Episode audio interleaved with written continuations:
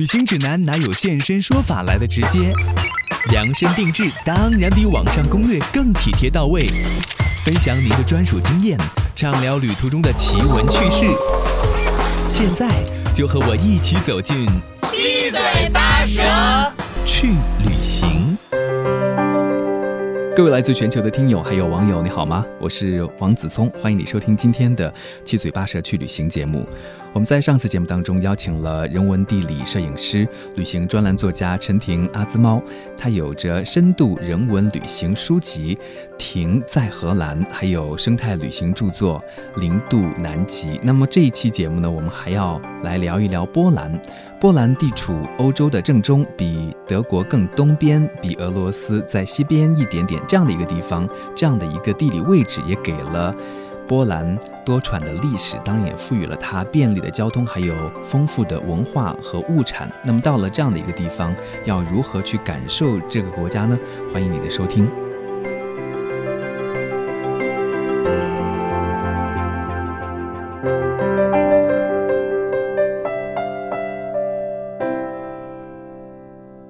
再次欢迎陈婷阿兹玛来到我们的节目当中，欢迎您啊！谢谢主持人好，听众朋友们大家好。我们在上次节目当中给大家介绍了，在南部就是克拉科夫，包括周边的一些地区，其实都不远，有很多可以玩、可以逛的。而且呢，如果你要去的话，选择季节也很重要哈。比如说，如果你是在冬天去的话。我们在上次节目当中给大家介绍到的扎克帕内就是很好的滑雪的地方。对，呃，其实我要说起啊，就是推荐的一些波兰比较有特色的地方，嗯，我觉得也不一定都是集中在一些大城市，有一些小城小镇也非常的有意思。嗯，比如说啊，在这个克拉科夫附近啊。就有一个呃很有特色的小镇，叫做萨利派，啊，萨利派这个地方它为什么说有特色呢？因为可以称之为是一个花花小镇，不是说这个小镇上种了多少美丽的鲜花，而是每家每户呢在他们自家的这个墙上面，嗯，就是或者说前前院后院块呢都会有很多很漂亮的这个花卉的这些图案啊，这成为了这个小镇的一个特色吧。嗯，哎，我看到有人形容说这个地方好像是世外桃源一样，你走进这个地方。的时候有这种错觉吗？没有，但是我感觉有一点就是，无论你什么季节走到这个小镇里面，你都会觉得是在春天，因为它的这个鲜花一年四季都是常开放的，这些绘在墙上的这些花卉啊，它应该是非常的艳丽，所以当时给我的感觉就是很热闹，第一印象就是很热闹，因为太花了。因为我们知道，有的时候，嗯，去一些就是外外国的一些小村庄啊，或什么，他们也会用一些装饰性的这种。但是呢，在这里呢，它变成每家每户都是有这种花卉的绘制，所以你就会有一种眼花缭乱的感觉。嗯，它这些花都是自己绘制的，还是也有一些就是真正的花来点缀这个城市？呃，我想它首先啊是。这个小镇上的人肯定是非常喜欢鲜花的，那么它的这个农舍的这个外墙上的这些花朵呢，应该也来自于这个地区，可能它真的会种植的这些种类品种，比如说有玫瑰啊、虞美人呐、雏菊啊、郁金香啊，还有。常春藤和茉莉花，嗯，包括像这个马厩的围墙、灶台上，这个一直到这个狗舍、村桥、垃圾箱、路牌儿，所有的你能看到的这些标志物上面，都会有鲜花的出现。所以我觉得，嗯，它给你的真的是，尤其给第一次到这个地方的外国人来讲，是一种很赏心悦目的感觉。就是很适合拍照的一个地方。对，就是你总是希望能够举起相机记录下来。其实小镇并不是很大，人家也不是很多，但是呢。它这个花朵呢，让让这里呢，哎，你就感觉就是很吸引你，你就一直想把每个房子都拍下来。嗯嗯，而且我觉得就是像这样的一个地方，应该也很吸引各地的艺术爱好者。那他们可能也会到这个地方去进行一些创作，画各种各样的装饰画啊，来装点这个地方。其实它还不是说都是外外人来画的，还是以他们。本地人自己的创作为主，曾经在这里出生的一位很有名的，呃，应该是女画家吧，叫菲利西亚。菲利西亚呢，她就是她当时她的这个花卉创作呢，应该来讲是村里人来讲是非常，相比来讲她是非常出色的。所以呢，她嗯，从小她就是自学的。那她住过的房间，你可以看到，从墙壁、天花板到室内的各种设施，甚至家具和餐具上都绘满了花朵，就是有一种每天早上你一睁眼，满屋子都是花儿。这样的一种感觉，我所以我认为它是一个呃，可以说对花朵重度上瘾的因为有这样的一个很痴迷的画家，所以这里的那个呃，最后成为了一个小镇上的一个代表的人物吧，也是小镇的骄傲。那么他去世之后啊，小镇就每年都会举行一个艺术节来纪念他，就是说。这些花卉艺术家决定成立一个女画家协会，然后每年在这个基督圣体节期间就举办这个绘画竞赛，来呃庆祝这个古老的传统。呃，还有一点呢，我觉得让我感到印象非常深刻的就是，我们知道在像这些欧洲国家，它的一个就是无论是。城市还是小镇，它肯定都要有一座教堂。嗯，那么这个小镇上也有一座教堂，但是你没有想到是外表看起来很朴素、很庄重，可是你一旦走进去之后，你就会发现不同了。原来教堂里头也绘满了鲜花。嗯，也就是说，嗯，它的祈祷室，它的这个祈祷室是就是十字架上的耶稣受难是在鲜花丛中，就是说你你在祈祷室一抬头，它的天花板上也都是鲜花，我就。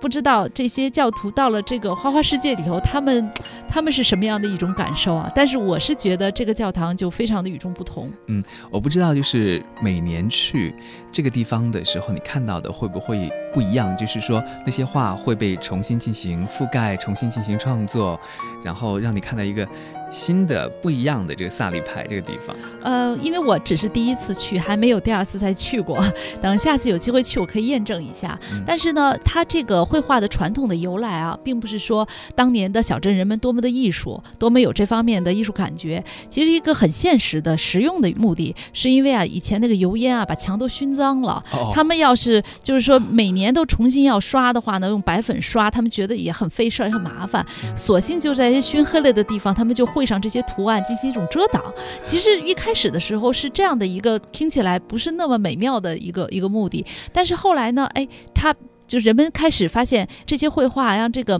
这些房子也很漂亮，有装饰的效果，呃，于是有更多的人呢，他们愿意把这个再发扬一些，然后就变成了一个这样的花卉的这么一个绘画传统。就刚刚我们给大家介绍到的，就是说它是在这个城市小镇上面。不管什么样的这种设施，马厩啊，哈，什么样的生活设备上面，可能都会看到这种花。所以，如果去到波兰旅行的话，不要把这个地方给错过了，也是你在其他地方看不到的，叫做呃萨利派的这个小萨利派啊。对，我觉得，呃，因为它很有特色，而且我在其他国家旅行的时候还没有见过。我想这也应该是波兰的一个，呃，应该说是很值得去看访的这么一个景点。而且我觉得这样的地方是可以让你非常容易就跟它。产生关系就是说，你很容易去欣赏的。有的时候我们到一个国家去，比如说博物馆等等啊，有的时候你是需要做一些功课，然后需要比较多的知识，然后慢慢的去通过博物馆来了解这个国家的历史和文化。那这个地方呢，就会有一点不一样。我觉得这个可以把它称之为一个异域风情的一种体现，因为我们去旅行，其实很多的时候我们是要去看看和我们所生活的这个世界完全不一样的另外一个世界的人们的生活是怎么样。那像。像波兰的这个花花小镇呢，它就很有代表性，因为它是当地的一个很有特色的一种生活方式的一种延续，是一个生活传统。然后把这些呢，其实它成会成为你旅行中间比较深刻的记忆。嗯，哎，你刚才说到风情，就是我们既然到了波兰，那么肯定离不开是音乐的这种风情，还有肖邦。啊，有很多的博物馆呐，或者其实我们在上次节目当中就说到了，你在日常生活当中，街头都会看到很多艺人，他们会给大家带来很多的音乐等等。对，因为我们。知道，就是一个国家啊，它经常会有一些自己所代表性的，包括音乐家啊，或者说是文学家啊，或者是艺术家这样。那么波兰这个国家呢，它有让它骄傲的，那就是它的音乐家代表就是肖邦。我们知道肖邦是这个十九世纪的十九世纪初的这个伟大的音乐家。那他所对于就是西方的这些呃，应该来讲这种古典音乐来讲，他也是有着很代表性和里程碑式的这样的一个人物。那么既然走进了波兰，那我们。肯定是要去拜访一下这个肖邦的老家。嗯嗯，他的老家是在哪里？实际上啊，肖邦他的生活的一半时间呢是是在国外，在维也纳和巴黎。但是呢，他的确是因为那个时候华沙他是华沙人，但是呢，当时的华沙是在沙皇的统治之下，所以说这个肖邦呢，他基本上是在国外去度过了他的这个大半的时间。那么现在呢，在华沙呢有一座这样的肖邦的。博物馆，这个博物馆呢是坐落在这个华沙的叫做奥斯特洛克斯基城堡里面。那也就是说，二零一零年的时候是肖邦正好诞辰二百周年，当时波兰就定为这个肖邦年。我们这次去探访的博物馆呢，也就是这座城堡。那二战结束之后啊，就是可以说被复原了，因为当时它毁毁坏很厉害。因为我们知道华沙在二战中基本上是被平了。平夷为平地了，所以是二战之后给它恢复重建的。所以现在我们看到的这个肖邦博物馆实际上是一个复原的这么一个就是建筑。然后在这个肖邦博物馆里头，你可以了解到这个肖邦他的生平，还有他的一些代表作。我觉得我还是很喜欢这座博物馆，因为它不简简单单的是一个图片的展示啊，或者说是一个音乐家的一些呃文物啊，就是这种的展示。它用的是一种。很立体的方式，包括你在这里头可以欣赏这个肖邦的音乐，呃，也就是说，它实际上是采用了很多这个多媒体的技术，用这个声光效果还原了肖邦所处的那个时代，包括他在早期的时候在巴黎的，就是最初的一些时时期，他是比较潦倒的，他的创作也不是很顺利，然后到后来呢，他。成为了一个伟大的音乐家之后，然后在那个时候，他的一些现场的，就是说在巴黎的沙龙演奏的一些现场，然后我们看到会有投影，是巨大的一个绘画的作品。然后在在同时呢，旁边的钢琴呢。他就想起了，就奏起了这个肖邦的这些，就想好像是肖邦在现场为你演奏一样。因为他的背景呢是巴黎的这个那个时候的沙沙龙，就是那个时候穿着的那些贵妇人，就是那些的穿装扮，就是在旁边就会展现出来。然后这个时候那个钢琴里头就弹起了这个，它是自动的，自动演奏的肖邦的这些名曲，很生动哦。对，非常生动。所以它是一个声光的这么一个一个博物馆，我觉得会嗯给。就是每一个到访者都会有种身临其境的这种感觉。嗯，肖邦好像是活了三十九年，三十九岁，对，他是应该来讲还是一个，嗯，怎么说呢？英年早逝的一个很可惜的，但他真的是一个非常有天赋的一个音乐家。嗯，但他们这种，比如说波兰人的精神，我觉得不管是音乐家也好，还是文学家也好，那种爱国的或者那种民族的那种情节，都。感染着波兰人吧，包括他最后死了之后，不是他的心脏也再次运回到了波兰吗？是的，呃，所以说，其实我觉得音乐的力量是支撑他们信仰的一个重要原因吧，也就是因为，嗯，这个民族他的血液里面，他其实是对于艺术和音乐应该是有着很多的这种热爱和执着的。那么有这样的一位大的音乐家，嗯，所以说他们是。就是波兰人，他一个是方面引以自豪，另一方面他也希望，就是说跟世界来分享他们的这些，就是这些他的这些作品。所以在华沙的街头呢，他放置了，就是呃，应该是放置了我们称为这个肖邦的这种音乐长椅。二零一零年在肖邦诞辰二百周年的时候，他们在街头放置了十五处多媒体的肖邦长椅。这个长椅就是用花岗岩制成的，它里头有这个。音乐播放器，只要触摸播放键，就能够听到肖邦的这个经典钢琴作品的片段。所以我觉得，就是，呃，波兰人呢，他会用他们的方式去悼念这位伟大的音乐家。好有意思哦，这个地方好像也成了一道风景吧？大家坐下去，然后音乐就会飘到你的耳边。我们还专门在街头去找寻这些长椅，然后就是可以在街头这样子的播放。我查了一下资料，说是在那个克拉科夫郊区大道两侧就有这样的一个椅子，也就是在华沙这个地方了。华沙街头，对，华沙街头的这个，呃，当时呢是找到了几把吧，然后长椅上他还，嗯，用波兰语和英文呢篆刻着有关肖邦生活轨迹的地图、所在位置的相关信息和图片代码。你可以用手机通过代码从网上下载音频导。这种导游和肖邦的这个音乐应用软件，其实这也是一个很有意思的，就是你可以看到，嗯，在旅游，在现在就是人们非常热衷旅游的这么一个时代，然后各个国家它也采用了很多很应该很新颖的方式去推广他们国家的这个旅游。我觉得这个对于年轻人来讲，应该还是蛮有吸引力的。嗯，哎，你自己是一个很喜欢逛博物馆的人吗？对，我是很喜欢，尤其是去这些历史文化名城啊，或者说是一些艺术。氛围非常浓的这种国家的时候，博物馆是我必须要去的，因为通过一个博物馆，其实你看到你能看到了解这个国家的很多东西。除了刚才我们给大家介绍到的这个纪念肖邦的这个博物馆以外，在波兰，你们这一次去旅行的时候，还有没有什么样的博物馆也给你留下了比较深刻的印象的？嗯。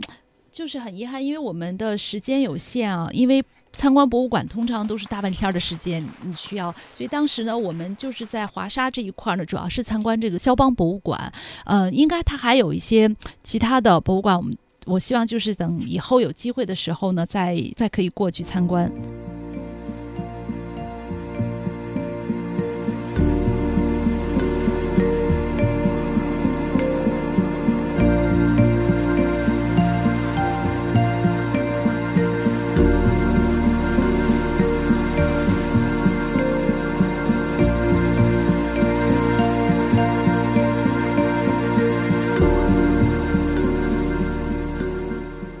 欢迎大家再次回到我们的节目当中。那今天为大家邀请的呢是旅行达人陈婷阿兹猫。我们今天和大家分享的话题依然是跟波兰有关的。那去到一个地方，每个人都有自己不同的这兴趣还有爱好哈。我们刚刚在聊天的时候，陈婷也说自己其实对于博物馆很感兴趣的。我觉得女生可能也会对购物啊，或者比如说美食啊等等也会感兴趣吧。因为我是基本上每个月都在国外，那么一般的。购物场所已经可以说没有太都有太大的吸引力，但是呢，像波兰这个地方呢，我还是蛮有兴趣的一个，也可以说一个 shopping 的内容吧，嗯，那就是它的琥珀。哦，对对对，对，因为我们知道这个波罗的海琥珀是很有名，然后之前呢，我在。爱沙尼亚旅行的时候，我们也参观过它的，包括琥珀博物馆，包括它的一些琥珀制品的市场啊，这种。那么波兰呢，就是在去之前，其实我就了解波兰是一个琥珀生产大国嘛，因为我们知道它这个都是波罗的海边边上的国家，是。所以呢，这一次呢，特地就是在行程快结束的时候啊，我们特地去了它这个华沙老城中心，它有几家就是说经营琥珀饰品啊这种。比较老字号的这样的店，然后我去那边还真的就是选购了，我到至今为止我还是非常喜欢的，就是这个一串这个琥珀的手串，还有包括这个项项链，就是它的纯净度非常的高，而且呢，它的就是品质很好，价格也很实惠，所以我觉得，说实话吧，这一类东西呢，就是现在在国内因为也是被炒的价格很高嘛，所以我不是特别的呃了解，就是说。这个国内市场是怎么样？但是我觉得波兰这一块呢，应该来讲，这个琥珀的质量还是不错的。嗯，就像我们知道的琥珀被称作是波罗的海钻石，所以也基本上是每个到了波兰去旅行的人都要买一点回来的。你因为对琥珀还是有点研究，就是怎么样来鉴赏这种琥珀，怎么样来选择。但是这个。对我也也不是说那么的了解，为什么？因为现在我说了，国内市场上它也有出现各种各样，都说是波罗的海的琥珀，那你也我无法去辨别它的品质或者真伪。但是到了波兰这个地方呢，我多少还是有点信心的，因为而且首先我们去这个店呢，也是就当地比较品牌的这种琥珀店，它不是一般的这种给游客去购买的工艺品的这样的店。然后另外呢，你看它的这个做工啊，这些的也都还是不错的。要说起它的这个辨别的话呢，就是按说就是琥珀里头，我还是看它的这个，包括里面含有杂质的东西，因为我们知道琥珀它原来是那个松脂包裹着这个昆虫嘛，然后经过了亿万年的这样的一个地质变化形成，但是不是说里面非得有虫子，嗯，它其实里头有一些包裹物。嗯，我觉得我倒不是特别感性的有虫子的，所以我选择的还是它比较纯净度高一些的，里面包裹物比较少的。嗯，我听说就是那种琥珀，如果它是比较好的话，如果你用力去摩擦，它是会有一种味道，那种松香的味道出来的是吗？但是这个现在你也不能完完全以它作为一个标准，因为说实话，还真不是这方面的专家。嗯，只能够说在华沙的老城里头，还是能买到一些质量比较好的琥珀。啊，就是说你在老城买还是比较放心一点。对，要找一些有品牌的店。嗯嗯，哎，那除了琥珀以外，你还会推荐给大家什么样的伴手礼吗？如果要买东西的话，我记得我还带回来的一些有意思的，还不是在华沙，就是我在那个扎克帕内的那些小木屋的地方，嗯，参观了一个可以说是木制品的一个手工艺品店，它是当地的那个艺艺人，他现场给你木做木雕，现场在那里雕，用那个松木，因为松木其实是。蛮软的一个木头，它是比较容易雕刻的。但是呢，就是我当时买了一个那个木雕的小矮人，就是很可爱，就是波兰的那种童话里的那种小人。呃，这个我挺喜欢的。然后包括他用木雕的什么猫头鹰啊，一些当地的动物啊，我认为就是一个是你看他现场雕刻。这个过程。然后另外呢，这个松木也是当地的特色，嗯，所以我觉得这个还是也可以推荐一下，而且价格也还比较合合适，也不是很贵，嗯，也很有当地特色。对对对，就是到那个地方去吧，嗯，你会嗯如果感兴趣的话，可以看一看。就是购物，我觉得有的时候我们不用买太多哈，买喜欢的，对，买喜欢的，买有特色的有的，特色的，然后精选几样东西就好了嗯、。是，嗯，嗯，那说到这个购物，另外还有一个方面就是跟美食有关的这个话题啊，也想跟这个春天来聊一聊。呃，像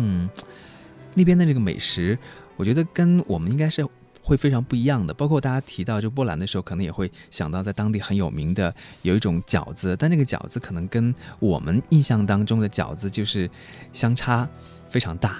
对，其实波兰的美食啊，我总体来讲，我对波兰的饮食，我觉得，嗯，从中国人角度来看，还是大部分都还是可以接受的，就是 因为和和其他的一些西餐相比啊，它。其实从味道上来讲，很多饮食还是蛮接近、蛮接近我们口味的。它它的这个位置啊，地理位置就决定了它的这个饮食是结合了俄罗斯嗯和它德国，应该说这两方面对它影响都很大。它的菜谱，传统的菜谱里头，既有我们所熟知的像俄罗斯的这种红菜汤，嗯，就这种其实也挺好喝的，它也是它的传统菜肴。然后还也有呢，像这个德国这个爱吃猪肘子这种肉啊肉类的，那么在它这里呢，你也能找到这样的，呃，它也是一个肉类比较多的，就比较有名的，比如说像是波兰的那个炸猪排，是不是？你们有品尝吗？就是呃，它的其实它包括一些呃烤鸡啊，我们吃过的味道也不错。呃，我说它的肉类其实蛮多的，因为波兰其实是整个欧洲的算是一个粮仓吧，嗯，它那个地方的物产还是很丰富的。你刚才说到那个饺子，我印象特别深刻，因为他当时端上来的时候，我还真兴奋了一下，我以为吃到了我们熟悉的那种饺子呢，因为它外表上长得真的是基本上一模一样，可是，一口咬下去才发现里面的馅儿是奶酪、土豆，就是。跟你想象的完全不一样。我说我当时一口下去后，立刻跟我们的饺子就划清界限了，因为知道这个不是一类。呃，但是对于当地人来讲，他们非常的喜欢，而且也是他们的一个算是家常菜吧。嗯嗯、除此之外呢，就是有一种就是叫呃栗菜卷儿，栗菜卷儿里头就是包着米和肉的，然后。它里面也会加一些奶酪和土豆，但是呢，就是整体来讲，我感觉还是波兰这个地方的饮食的这个热量蛮高的，因为他们吃肉类吃的很多，而且就是烤肉，像烤鸡呀、炸猪排呀、然后像牛排啊这些的，所以它的分量也是蛮足的。对，就随便如果你在网上去搜索波兰美食的话，出来的这列表当中就会有很多像我们刚才说到的饺子，还有这个炸猪排，那个也是波兰传统的美味之一啊。他们的那个猪排是很厚的，听说咬下去还会有汁水，就是嗯非常的可口。还有就是像香肠啊等等，对我，我觉得可能对中国人来讲呢，就是吃这么大一份肉排吧，还是有点那个 过于分量过于足了。嗯所以说我比较推荐的就是波兰的鱼类不错，因为它的这个。主要是河鱼为主啊，它的河湖呢都非常的清澈，也没有污染，所以它这些鱼呢，鱼在这个波兰菜中也占了很大的比例。嗯，他们的烤鱼其实还是蛮香的。然后另外他们吃食谷物也比较多，就是它的面包啊，因为它相当于欧洲的粮仓嘛，所以它的谷物的盛产谷物，所以说你可以吃到很好的这些，嗯，包括荞麦呀、黑麦呀这样子的一些，就是嗯，应该来讲就是面食，面食里头的，嗯，OK。今天我们在节目当中采访的是旅行达人陈婷，她去的国家目前已经有七十多个了，对吧？所以比较起来的话，我觉得我们在出去旅行的时候，怎么样来做攻略呀、怎么样让自己这趟旅行就是非常有收获，也可以在攻略上给大家一些建议。我们就以波兰来讲好了，就是在波兰，当然你们去的时候是由旅游局来安排住宿的。那我不知道您对于波兰那边的住宿的情况了不了解？比如说，它有没有一些什么比较好的知名的酒店呢？怎么样住宿可以让你更好的去体验这个地方？嗯，我觉得这儿一这次旅行，因为不是我们自己去订的啊酒店，所以没有什么太多的选择。但是我感觉啊，就是波兰它非常重视它的这个旅游产业，因此呢，它的这些旅游设施方面还是比较齐全的。也就是说，应该是有不同的。不同的类型的酒店供你选择，呃，我我建议大家呢，就是说，嗯、最主要的呢，还是先设定一个好一个行程一个线路，然后呢，你再可以看，因为有些地方呢，它适合住在一些哎市中心。交通方便的地方，这项酒店；而有些地方的，小城、小镇上面，小镇上呢，就是可以找一些有特色的，包括民宿啊，或者包括一些小木屋啊这种的，就是比较有特点的住宿。我觉得你都可以去选择，因为我们这一次因为这个酒店这一块呢，就是等于说旅游局安排的嘛，嗯所以自己就没有操太多心。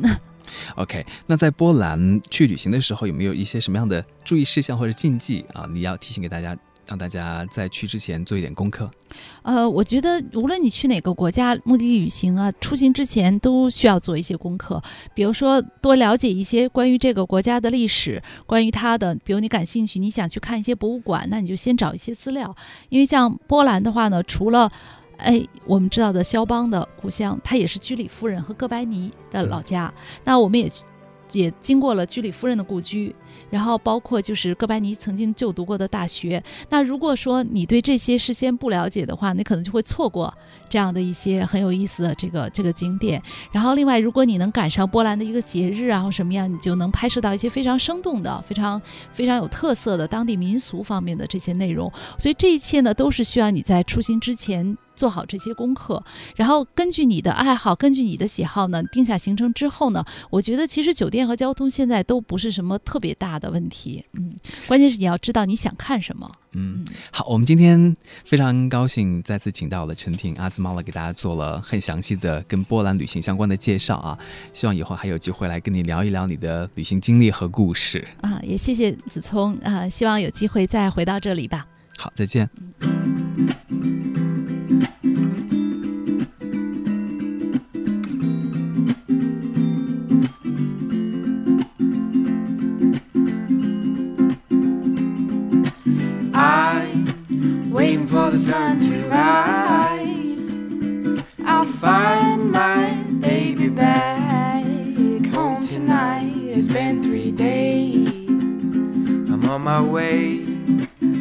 I don't know how long I can wait. I swear I didn't mean any harm to you. She didn't mean nothing to me. I promise you. Her name was Anna Maria. She was a dreamer, but I still missed you, you've been gone, a couple things have changed. I'm not sure what that means. My heart's just rearranged. His name I don't remember, didn't mean that much to me. All the same, before you get here, darling, I think I'll leave. And who could forget you? All alone in your room, keeping your chin up and my shirt on. It's all my fault. Can't forget that we both lost you. Can't wait, just know that baby, alright. Wait, thinking I'd like to have a word with you. I can't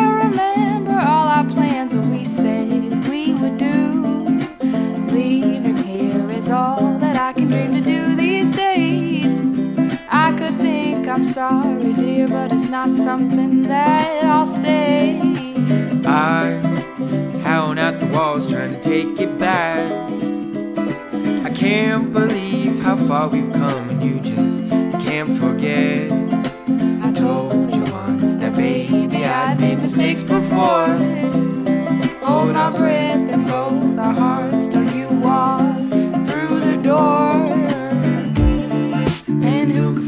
you? All alone in your room, keeping your chin up and my shirt on. Yeah, you know it's all my fault. Can't forget that we both lost you. Can't wait, just know that baby, alright. I'm